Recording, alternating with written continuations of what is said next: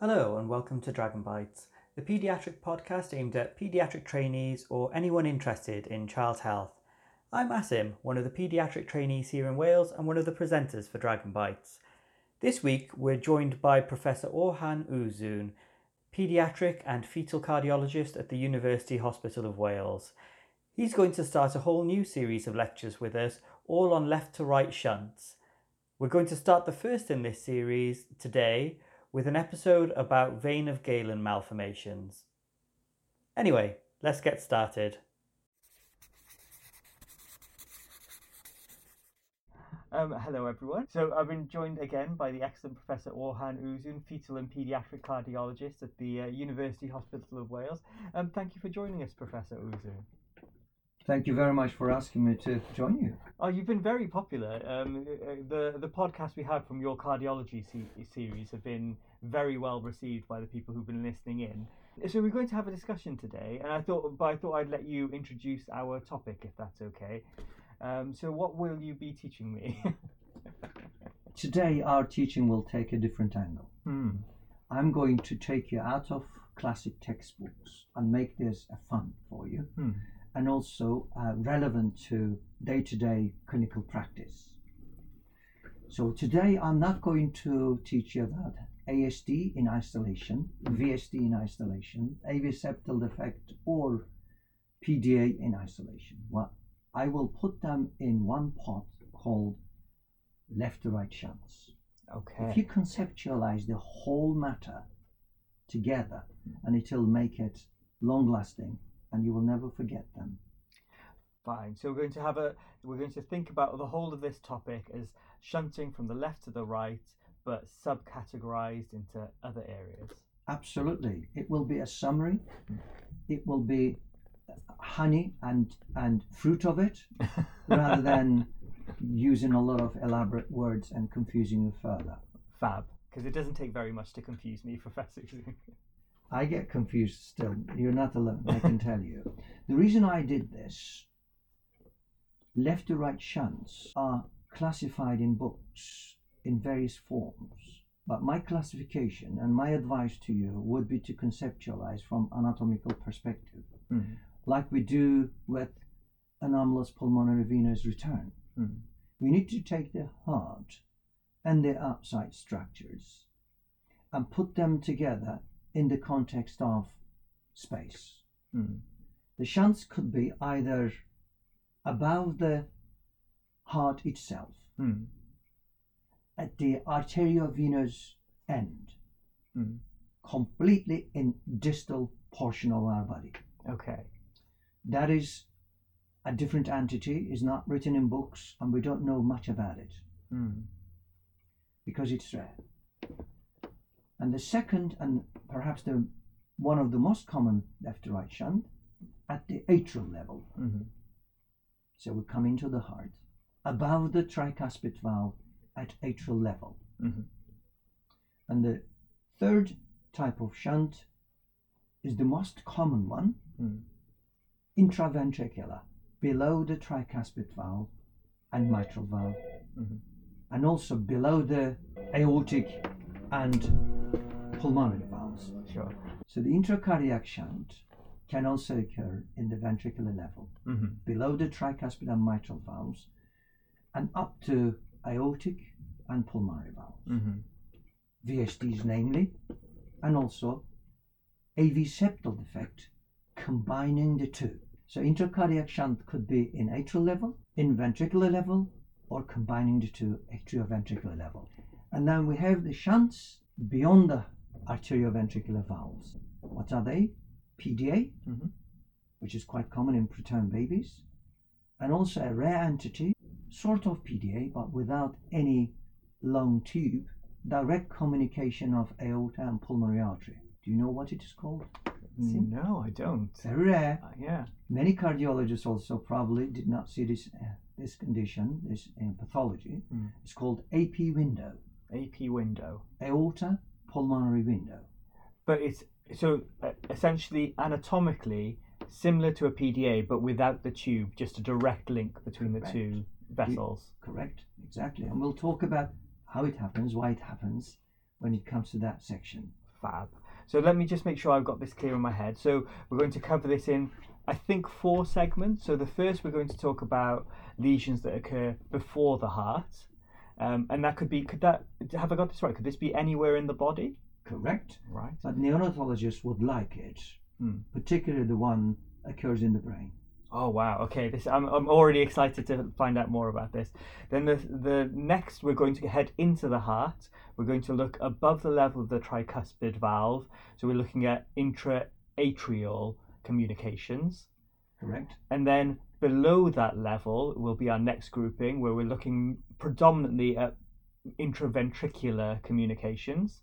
Correct. And then we're going into our final category, which will be after the heart, and we're looking at aortopulmonary communications. Correct. Exactly. Exactly. Well done.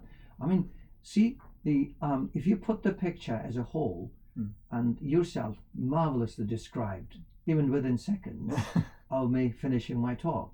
I hope the audience also will conceptualize this Hmm. Clearly, and they will enjoy it. I'm I'm I'm pretty confident, and I would be very interested in their feedback. Yeah. Let's talk about the first entity, which occurs at the arteriovenous junction. Hmm. Start with the most relevant abnormality, would be a great interest to neonatologist as well as general pediatrician. That is the vein of Galen aneurysm. Such communication means that the arch- the arteries in, in the peripheral circulation do not have the gap junctions, do not have the boundaries to reduce the pressure and allow tissue exchanges, Mm-hmm. but rather arterial flow unimpededly goes into the um, veins and they come straight back to the heart. Hmm. As a result of it, there is an increased circulation. We call that high output cardiac circulation or high output cardiac failure if it leads to cardiac failure. Mm. It is the only one which gives you left and right heart failure Right. at the same time.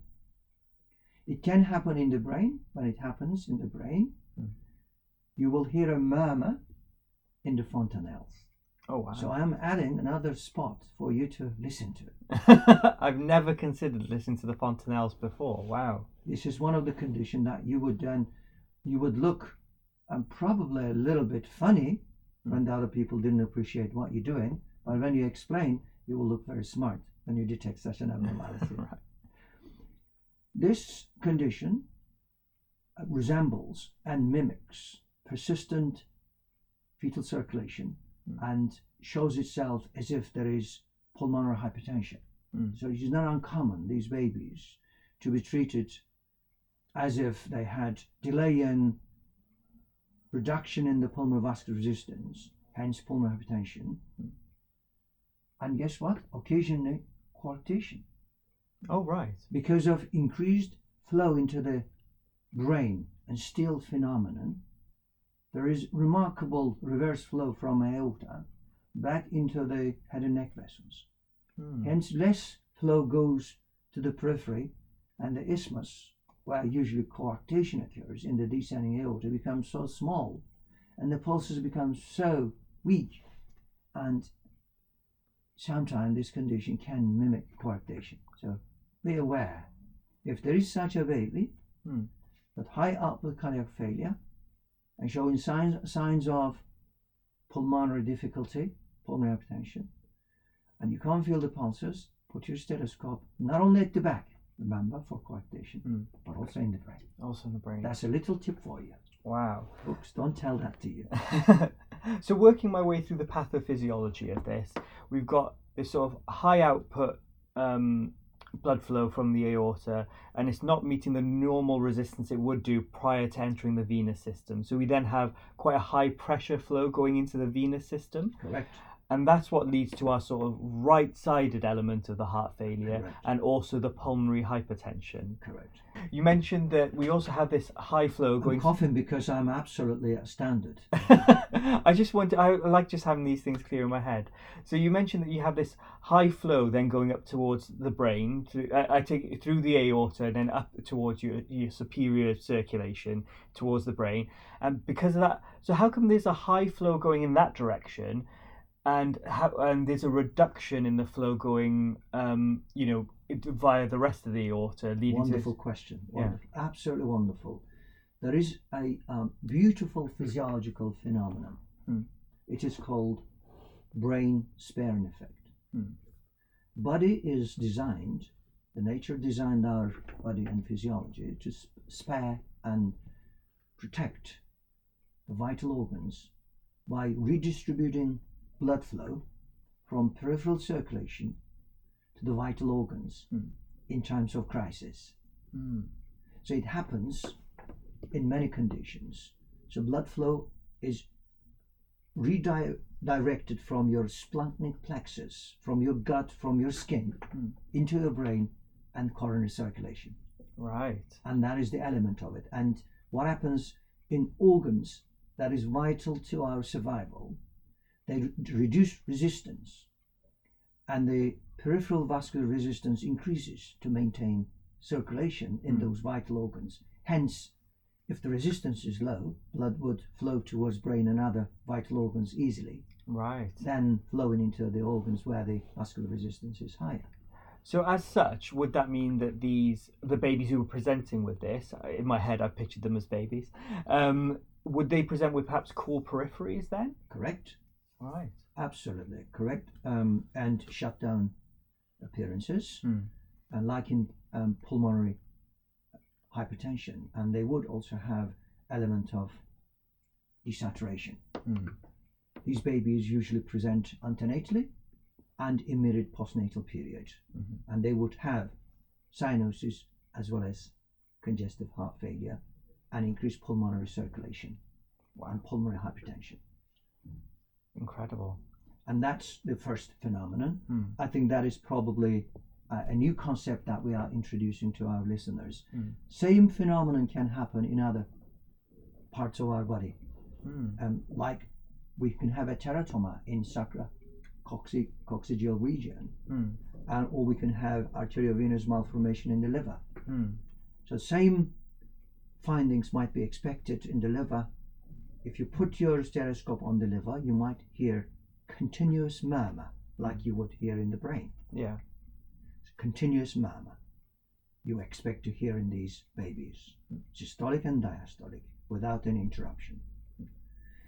It can happen on your skin at the back if there is a large arteriovenous malformation. Mhm. But to be able to hear the murmur, you need to have good amount of shunt. Right. Usually, what we call it more than 1.5 to 1. So 1.5 of our cardiac output should be diverted into the opposite circulation. Less blood should be going to the systemic circulation. If the shunt is 2 to 1, so 2 volume goes to the um, venous system and 1 volume goes to, 1 unit goes to the arterial system, then you would hear it easily. hmm Fine.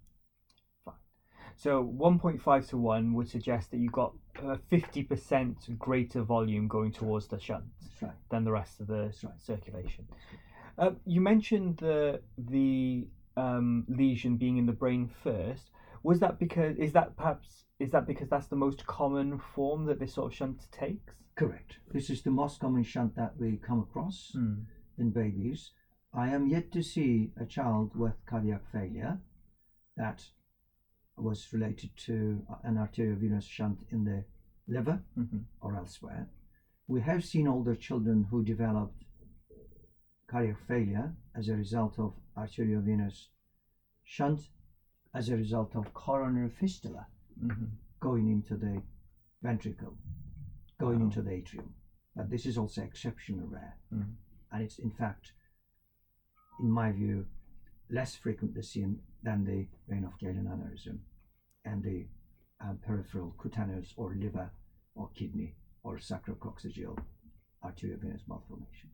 Wow. Okay. So say um, I've seen a baby on on the neonatal unit or something like that, and, and this is what I'm suspecting. You know, a, a sort this sort of high cardiac output lesion. Um, how would I go about investigating whether my thoughts on the matter are correct? We've meant you mentioned putting the stethoscope where we suspect the lesion to be. Is there anything else I should be doing in terms of investigating the lesion? Um, uh, absolutely right. Yes, investigations are necessary in this condition. You hope that most of them would be detected antenatally, but I Mm. can tell you some of it may escape detection. It's Mm. not uncommon. Uh, first of all, ultrasound is readily available, but prior to applying ultrasound, you must always use your stethoscope. You must always use your clinical observation uh, and palpation skills. Mhm. Observation would show a breathless child, blue child, Mm. full pulses, and also increased cardiac impulse of the right and left ventricle. And when you did ECG, it would show increased right-sided as well as left-sided forces, Mm-hmm. and it would show tachycardia. Then you would move on to the next step, and they would be either readily available ultrasound in all neonatal units. Mm-hmm. Um, you would do chest X-ray. By the time you call radiology, Mm. you might as well put the probe on the brain. You also get the cardiologist to do um, echocardiogram. Okay. Those are the investigations in a sequence I would do and recommend. what would we doing a chest x-ray um, any particular things that we would find On the chest X-ray, you would see biventricular enlargement. Heart Mm. would be globally enlarged, mm-hmm. and the pulmonary vascularity, the increased size of main pulmonary artery, size of pulmonary artery branches would be obvious and prominent on the chest X-ray. wow And patient also would have congestion findings. okay so we might be looking at some Mixed. like pulmonary fluid um Plethora. plethora yes Yeah. so perhaps pulmonary edema Yes, uh, in a in the uh, perhaps advanced and worst case scenarios, even that can hap- happen in fissures mm. and also in intra- interstitial spaces. wow Correct. And right atrium would be bulging towards the right lung fields. Normally, should not expand onto the right side more than any age, more than two fingers. okay Of course, depends on the size of your finger. yeah If you've got two big finger, then you must say no more than one finger. mm-hmm. If it is exceeding more than two fingers, that right atrium is abnormal. It's a little tip for you. Okay. Wow. Okay, that's really helpful. So we're going to c- clinically examine this child, looking for the findings you've mentioned. We're going to get an ECG. We're going to get a chest X-ray. We're going to get an echo, and while doing the echo, we can use that same ultrasound probe and have a look at where we suspect this fistula may be. You would probably be able to do ultrasound before echocardiogram Okay. because ultrasound is readily available in all neonatal units. Hmm. In my view, all neonatologists and uh, pediatrician must be taught and developed in terms of how to use cranial ultrasound in these scenarios. Hmm. This is one of the conditions that would be very helpful Yeah. because it would show dot dot dot dot. Can you fill the dot? Because you're after on call, you see? Oh Constant right, call. yeah, I am You post. know on- it. I should point What out that I am that? post night shifts. Uh, Dura mater. Absolutely, a dura mater. So we got the sagittal sinus, we got the transverse sinus, Hmm. We got the sigmoid sinus, Yeah. and then we've got the confluence, so on. Hmm. And uh, any of these sinuses may be enlarged. Yeah. So dura mater major sinuses would be enlarged, and uh, vein of Galen would look incredibly big, enlarged, with massive, like spider net circulation Hmm. between vein of Galen and the sinuses, and dilated sinuses of the affected one. Mhm. And that is the ultrasound finding. Um, so we should also put the probe on the occipital fontanelle as well, Professor. That's correct. That's correct. Do you think we should also put on the bones? Yeah, well, uh, I feel like the way you mentioned it suggests that we should. Yes, but I would be grateful if you'd explain why. Yes, because in uh, neonates, Hmm. still there are um, gaps between bones. Hence, if you come on the temporal bones, Hmm. you would be able to see sagittal sinuses better. Oh, right, okay. and that is the reason. So it shouldn't stop you from going uh, on the bony areas to find the uh, interdigitations between the bones. Wow, okay. That's something I've never tried in neonatology before, but I'll keep that in mind in the future. That sounds really interesting. That's a little tip again. We will have a lot of tips in this talk. yeah, absolutely. Fab. Um, so, does that cover all the investigations, or have we missed anything at this point? Well, stage? do you think the investigation is complete if you didn't bother cardiologist? Well, I feel like right now I'm bothering a cardiologist. You are not, in fact, Hmm. bothering in the right way because this is uh, a teamwork. Remember, everybody should provide their input. Hmm. Because you're worried, femoral pulse is also not palpable. So Hmm. you express that cardiologist. Also, you ask him to come and have a look at the baby and tell what the pulmonary pressures are like. Hmm. So when cardiologist comes and does echocardiogram, or I do envisage in the future, neonatologist and pediatrician like yourself Hmm. will be able to do basic echocardiograms. Mm. That is absolutely necessary. We should share our knowledge and skill. Mm. And you should be able to do three, four things. Three things, in fact. One, to look at the function of the heart. That is absolutely essential because in this condition, function of the heart may be deteriorating, Hmm. may have already deteriorated. So you can look at the size of the ventricles and how they are contracting. That's the first thing cardiologists will look. Second thing cardiologists will look at the pressures inside the cardiac chambers. Mm. Is there a pulmonary hypertension here? And if there is, what is the pulmonary pressure? Mm. Then you need to formulate your treatment and decide on the appropriate management with medication, ventilation, nitric oxide, and so on Hmm. pulmonary vasodilators. And the third uh, thing cardiologists will look at um, the nature of shunt, where it is coming from. What is the source of cardiac dilatation? Mm. Is it at the atrial level? Is it at the ventricular level? Is it at the arterial level? Is it at precardiac Hmm. and in end organs, in the arteriovenous level? Hmm. So that's what cardiologist is going to do. And of course, the fourth thing is to rule out other associated lesions like coarctation, look at the isthmus, and demonstrate supportive findings of vein of Galen aneurysm to show reverse flow. Hmm. So to show that the flow is going up towards right. the brain and we're losing some of the flow going down the aorta. That's right. That's right.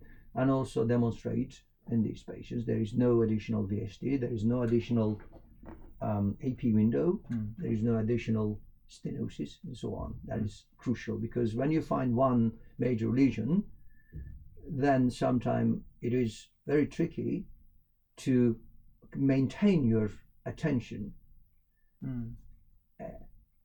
in the way of excluding other abnormalities. You As should- in, you found a diagnosis and then you almost focus entirely on that, forgetting that you still haven't So- ruled out the others. it is the most common mistake we all make. Hmm. I would urge you to um, pack it and put aside and go on as if you haven't seen anything. But Mhm. always connected. Leave some channels connected to that lesion. Mhm. Um, now that we've covered investigating the lesion, uh, how would we get about to managing it? Management has to be prompt, Mhm. multidisciplinary, and it should be well coordinated by the neonatologist.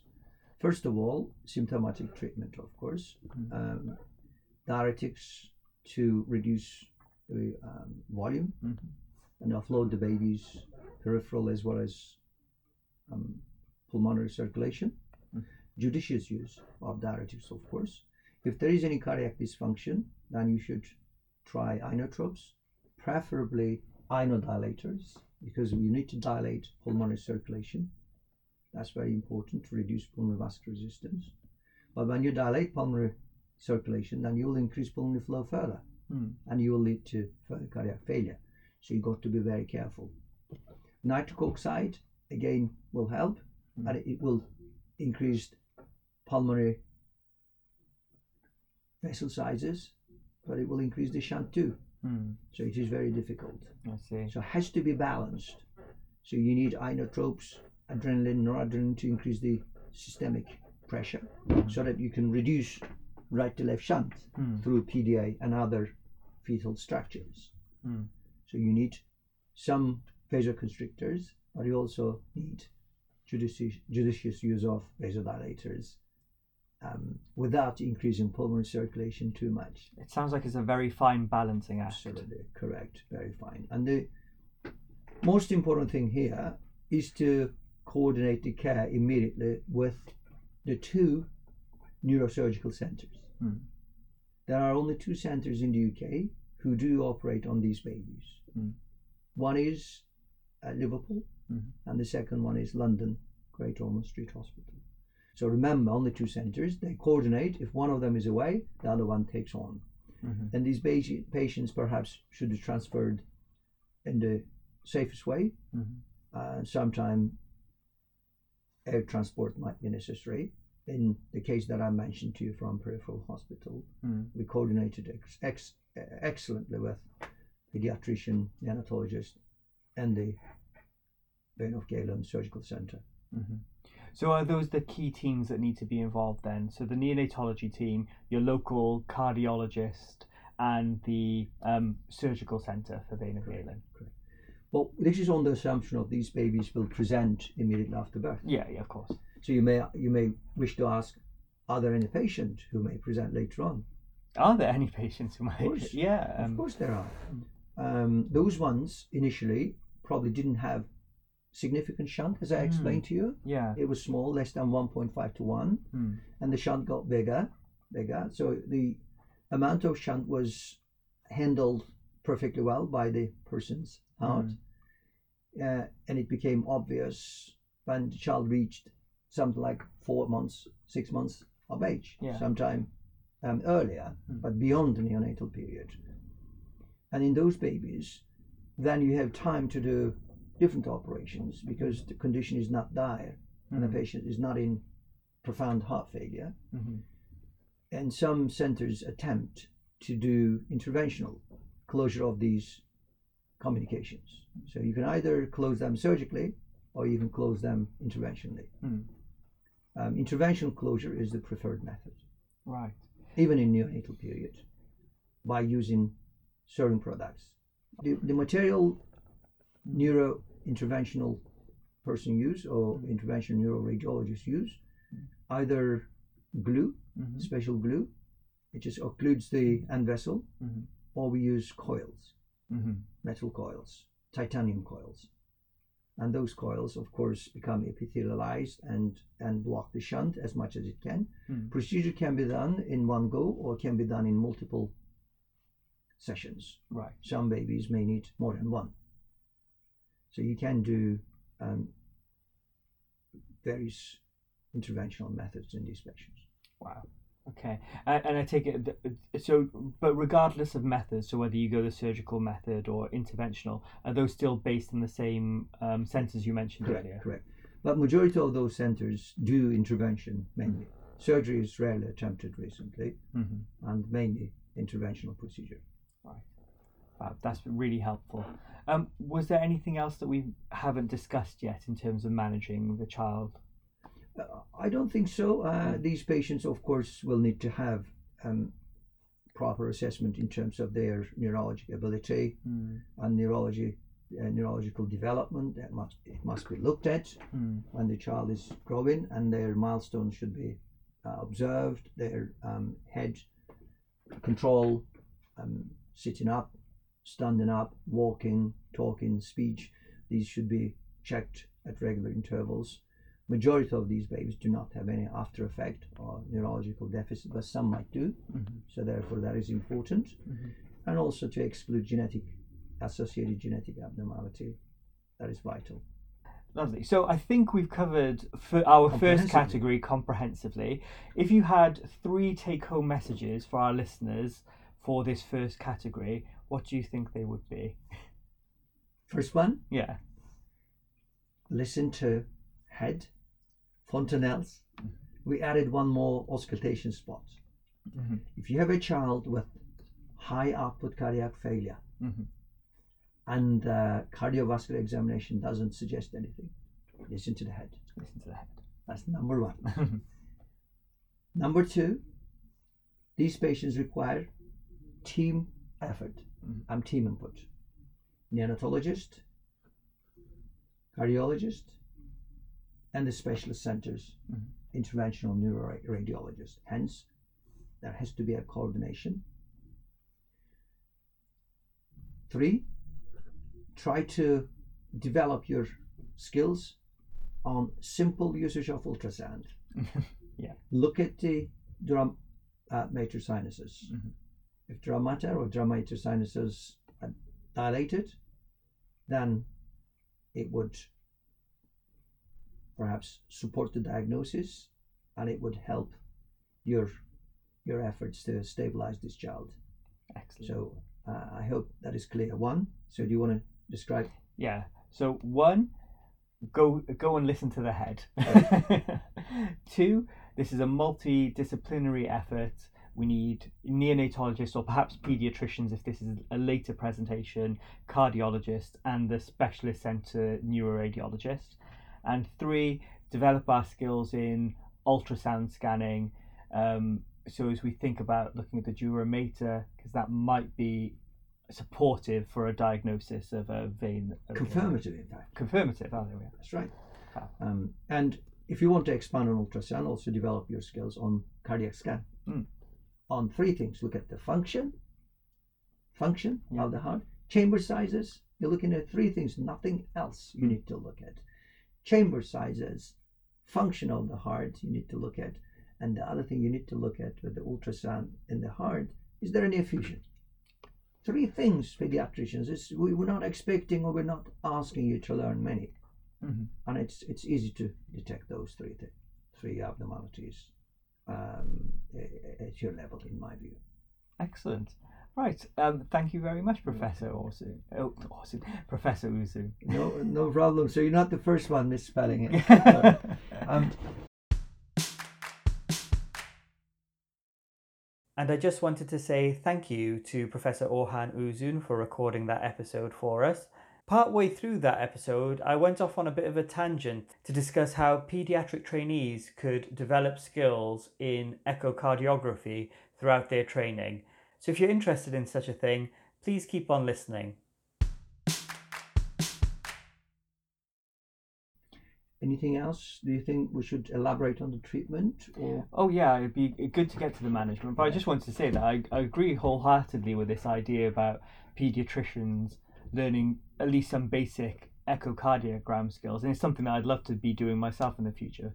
Um, uh, uh, this is a complete aside, but what would be your tips for general paediatricians or paediatric trainees who are interested in developing their skills in echocardiography? put a special request in your program lead Yeah. that you would like to do rotation with cardiology, Hmm. and if possible, you may spend additional time towards the end of your training and come and get more exposure. Hmm. And I would fully recommend you guys to attend one or two courses and also acquire one basic echocardiography book, hmm whether it is hard copy or online, and that is the starting point. And the other thing is, we're all happy to have you in our clinics. You try to find from your busy schedule to come and join us, and don't hesitate to ask questions Hmm. because time um, is moving very rapidly, and the knowledge has to be shared between the team members. It shouldn't be left to the individual who may be one or two in the group, Hmm. but pediatricians are many, Hmm. and therefore we should make this available everywhere to remove health inequalities and make sure that everybody will be comfortable in managing these patients, and the patients also will be safer. Yeah. if you think about it. Yeah, absolutely. So come and talk to us, join our clinics, acquire a book, attend one of the courses, prepare yourself, and arrange your rotation. That's what I would recommend. If you're more enthusiastic, then take perhaps additional a year to do uh, cardiology interest. Brilliant. Thank you very much.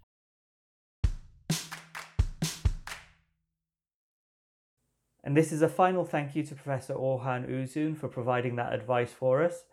Tune in again next week where we'll have the next episode in this series focusing on atrial septal defects. Thank you for listening to Dragon Bites.